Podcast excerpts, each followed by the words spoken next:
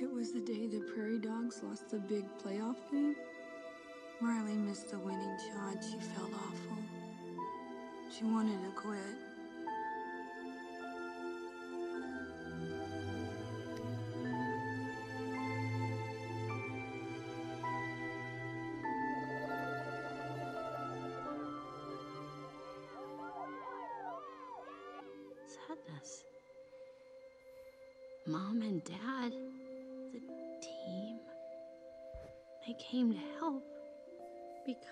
Sadness. Good morning and welcome to West. My name is Amy Burton. I am one of the clergy that are affiliated here with West. Um, we are glad that you're here this morning. I remind you to put your first and last name in the chat box. Uh, we are giving away a free pair of Apple AirPods. Um, so every time you worship during this sermon series, your name is entered. And next Sunday at the end of worship, we will draw for the Apple AirPods. So remember to put your name in. If you're new here, uh, I encourage you to put to text the number you see on the screen to let us know that you're part of the West community. Now I invite you to listen to this song as we prepare for worship. Ever wonder why you feel the way you do? Well, get to know your emotions. When life gets you down, that's when sadness takes over. This is sadness. With a caring touch and a kind heart, sadness leaps into action to let you. I said, sadness leaps into action. Sadness?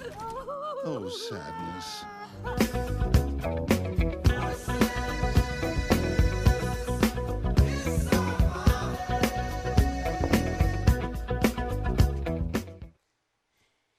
This morning we are looking at the emotion of sadness. I think it is uh, one of the most difficult of the emotions for us to talk about because it is most difficult for us to deal with. When someone is feeling joy or happiness, it makes us happy to be around them. When they are feeling anger or fear, we know what to say or how to act. But when someone is sad, we tend to keep our distance from them, to not want to be around, to shy away, or even try to ignore what they are feeling. For this reason, a lot of times people who are dealing with sadness just continue to spiral into a deeper sadness than they've been in. I was talking to a friend recently and telling her that, um, you know, I was preaching today and Andrea had given me the emotion of sadness. Um, and she told me a story. Uh, several years ago, her granddaughter was staying with her. And at the time, her granddaughter was two years old. Um, and they were reading a book at night, like you do with, with young children. And her granddaughter looked at her and said, I'm feeling sad for my mommy now. I think I'm just going to cry a little bit. And so her granddaughter cried, and then she stopped and they finished the book and they went to bed. And I thought to myself, wow, wouldn't it be nice if we as an adults, when we're feeling sad, could just cry a little bit or just be sad and it would be okay? You see, society likes to think of everyone as happy and having everything together. We even teach people that sadness, and specifically crying, is not acceptable. We tell people that crying is a sign of weakness. It makes you look like a girl. Big girls don't cry. It doesn't accomplish anything. Just cheer up. Those are some of the sayings that we use. But sadness, which often prompts tears, is a real emotion and one of the most fundamental that we experience. When we read scripture, we also see that Jesus himself wept. It is also important to note that sadness and crying are not the same thing. Sadness is an emotion that we feel, and crying is a response to some emotion.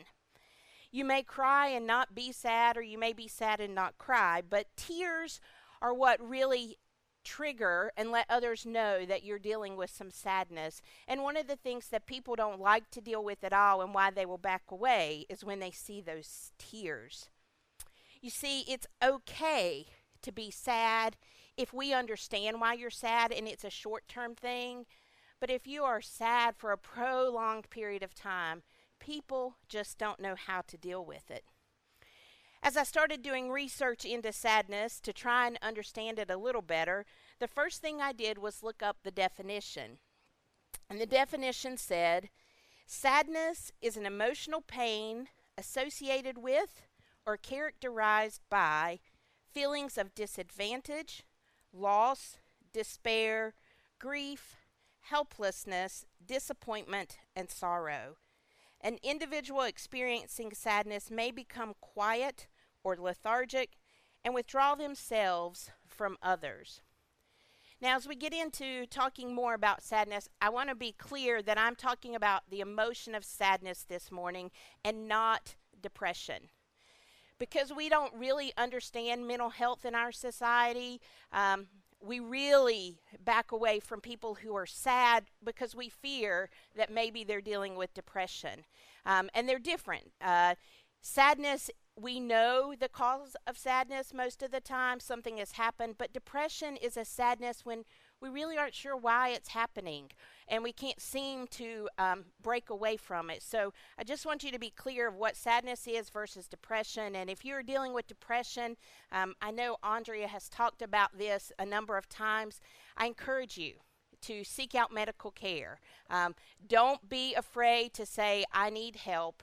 Um, see a doctor, a therapist, because it is a real issue that is part of our society and we need to deal with. So that's depression, and um, I, I just didn't want you to think I was ignoring that topic today as I talk about sadness. So today we are looking again at the emotion of sadness.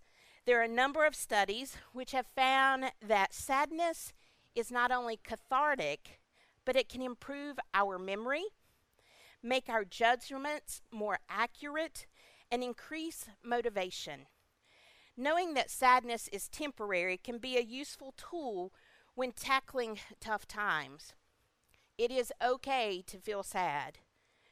We tend to treat sadness as if it were something wrong. For those experiencing sadness, it can make them feel alienated. But it's important that we look at sadness as a normal part of our emotional life and allow it to be expressed in a healthy way. So, if we look back at that definition of sadness, sadness is an emotional pain associated with or characterized by feelings of disadvantage, loss, despair, grief, helplessness, disappointment, and sorrow. Being sad has its own range of feelings. It can be simple unhappiness, or it can be a deep sorrow, pain, or suffering. I'm sure that all of us at some point in our life have dealt with sadness. I've fe- felt sadness many times in my life. There was disappointment that I did not get the job I wanted or I didn't make the team I had been practicing for for months. There was sadness at the loss of a job or the end of a relationship and I have lived with grief. When I was 13, my dad died unexpectedly. The grief and sadness was pretty unbearable for a long period of time. And I heard a lot of those sayings I mentioned earlier, especially, why can't you just be happy? What I personally have found is that when I allow myself to feel the sadness and work through it, I have been able to be a better me on the other side. When my dad died, I was angry, I was hurt, and I was mad. I was especially mad at God, which then also made me feel ashamed. I had been confirmed in my local United Methodist congregation just a few months earlier, and I'd learned about this God of unconditional love and grace. But I sure wasn't feeling it at that time. It took me a lot of years to get to a place where I could look back on that time and see that it had shaped me into a better person and how it has allowed me to listen more to God. What sadness does is allows us to experience a wide range of emotions. When we are feeling sad, we also may feel anger, disappointment, fear, and anxiety. Psychologist Richard Solomon says in order for us to feel and know happiness, we must first understand what sadness is like. It's like the metaphor that you've heard you need to walk a mile in someone's shoes to understand them. We need to feel sadness in order to appreciate and know happiness.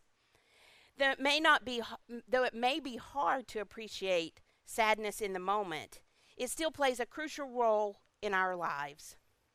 When we allow ourselves to feel a wild, wide range of emotions, both positive and negative, we have better mental health. It wasn't until I was an adult exploring my call to ministry that one of my clergy mentors told me it's okay to be angry with God and to feel sadness over what I was feeling about being let down in that moment. God understands our emotions and what drives them. Sa- sadness is vital to our well being. We may have wondered at some point what purpose sadness serves. But dealing with sadness can help us be more compassionate, more empathetic, and more understanding. It makes us a more well rounded emotional individual.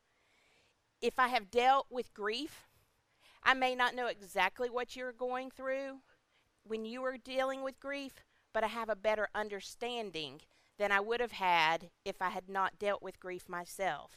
The same with the loss of a job or a relationship. When we've experienced that sadness ourselves, we're better able to be compassionate and understanding with others who are dealing with sadness. We have a full range of emotions that we experience in order to make us those well rounded individuals, not one dimensional people who don't feel anything. When we allow ourselves to feel emotions, and when I say emotions, I mean all emotions, we can feel a deeper sense of happiness and contentment, even when it is mixed with sadness, fear, and anxiety. The emotions I felt following my dad's death helped shape me into who I am today. Yes, I lost some friends because they couldn't deal with my sadness or they didn't want to understand what it was. But I also made new friends who helped me understand who I am, that it's okay, and that God loves me. Um, that was a time that truly shaped me into who I am today. And it's important for all of us to allow that sadness to be a part of us, to embrace it, not suppress it, to know that the tough emotions are just as important as the good emotions. Instead of avoiding or denying sadness, we need to work through it and understand it is important for our well being. This morning, I want to read a scripture to you that has to do with our emotions. It comes from the Gospel of Luke. In Luke, it is called the Sermon on the Plain, but Matthew also records it as the Sermon on the Mount, and it gives us the Beatitudes or the blessings. So, Luke chapter 6, verses 20 through 23. Then he looked up at his disciples and said, Blessed are you who are poor, for yours is the kingdom of God. Blessed are you who are hungry now for you will be filled. Blessed are you who weep now, for you will laugh. Blessed are you when people hate you and when they exclude you, revile you, and defame you on account of the Son of Man. Rejoice in that day and leap for joy, for surely your reward is great in heaven, for that is what their ancestors did to the prophets. Sadness is feeling disadvantage, loss, despair, grief, helplessness, disappointment, and sorrow. Doesn't that sound just a little bit like the Beatitudes, the blessings I just read? A blessing is a performative language, a pronouncement that causes the reality it names to happen. Jesus says, Blessed are you when you are poor, hungry, weeping, hated, excluded, reviled, and defamed. This blessing exists by divine power. It is startling for us to hear Jesus pronounce those blessed who are usually considered disadvantaged, less than, not as important. In Luke's gospel, the pictures Jesus it pictures Jesus as reversing the norms of everyday life. Luke makes it clear who is a recipient of God's gracious favor. Blessings and woes are not suggestions for the good life with a list of problems to be avoided. A blessing or a woe is a divine pronouncement. It does what it says. Such a view of God's Word, which accomplishes what it says, is not a familiar one for most of us. It speaks of only words. Yet, as followers, we must believe these words as the actions that they are. Reward is promised for those who are faithful to the Lord, even when they are cast out, reviled, poor, hungry, and mournful. The biblical message is not only that God redeems us, but that God blesses us as well. Beyond their individual words, the Beatitudes call us back to the power of blessing and being blessed. Sadness is not something we should try for so we can receive God's blessing. That is not what the passage is telling us. We should not romanticize poverty and hunger and grief. But this reminds us from this scripture it is not the last word either. It is telling us that when we are in those dark times, and we all have dark times, that God is present with us. And in those dark times when we can focus on God, we can be and are blessed. We can see ourselves in the way God created us and as the people God has called us to be. God has great hope for all of us. God wants us to find joy in our lives and in God. We deal with all forms of sadness. It is part of daily living if in everything that we do. If you know someone who claims that they've never been sad, know that they're not being honest with you and encourage them to explore their feelings. There are many times that bring sadness to us and many things. Right now, there are a lot of people feeling great sadness. We are sad because the 2020 school year didn't end the way we wanted it to for our graduates, both high school and college. We are sad because people have lost jobs and the economy is in trouble. We are sad because it has become very clear that not everyone in this country is treated equally or even acknowledged. We are sad because life is not normal. We are spending large amounts of time in our homes, away from friends and loved ones. We are sad because we can't do the things we want to do. All of these experiences of sadness are real. I encourage you to allow yourself to acknowledge your sadness that you're feeling and not try to hide it. I can look back on the times in my life when I have been sad what I see is through those periods of internal reflection and relying on God, I am a better person than I was before.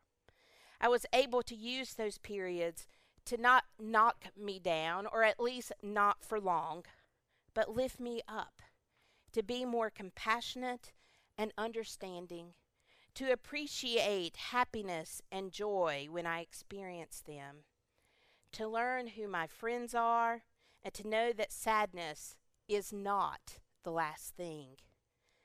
My prayer is that you too can learn to experience sadness in a way that will lift you up and make you a more rounded emotional being. As we wrap up this morning, um, as I was doing research and reading, I found a poem. Um, it is by Levin Ken. I know nothing about the poet. I don't know the basis for writing the poem, But um, I really felt like it spoke to the emotion of sadness, and it's called The Thing About Sadness. The thing about pain is it won't last forever, and it kills you right now, but with time it gets better. The thing about scars is that they all start to fade until nothing is left of the cuts that were made. The thing about today is there's always tomorrow, and if you can't find your smile, I have one you can borrow. The thing about help is beside you it stands, but it won't know it's needed unless you reach out your hand. The thing about love is you can't feel its touch until you let someone know that this world is too much. Let us pray. Holy and loving God, we thank you that we are able to feel all emotions, Lord. We know that sadness is hard to deal with. We don't like being sad. We'd rather be happy and joyful. But Lord, you help us to grow and to be better, more rounded people through the times uh, when we deal with darkness and with sadness. Lord, help us to always stay focused on you, even in those darkest times, knowing that we are blessed by you and that you will walk beside of us, you lead us, and you love us. These things we pray in Jesus' name. Amen. So, this morning, immediately following worship, will be amped our kids and youth worship experience, so stay tuned for that. Also, Christy and I will be filming Talkback, which will be um, available starting Wednesday. So if you have questions, uh, please, please put those in the chat box so that we can discuss those and talk back with you. Um, and as as you depart this morning, uh, hear this: that I pray that you will allow yourself to be a well-rounded emotional being. And if you are dealing with sadness, know that it's not the last thing, that God's got you, that God loves you, and God lifts you up. Amen.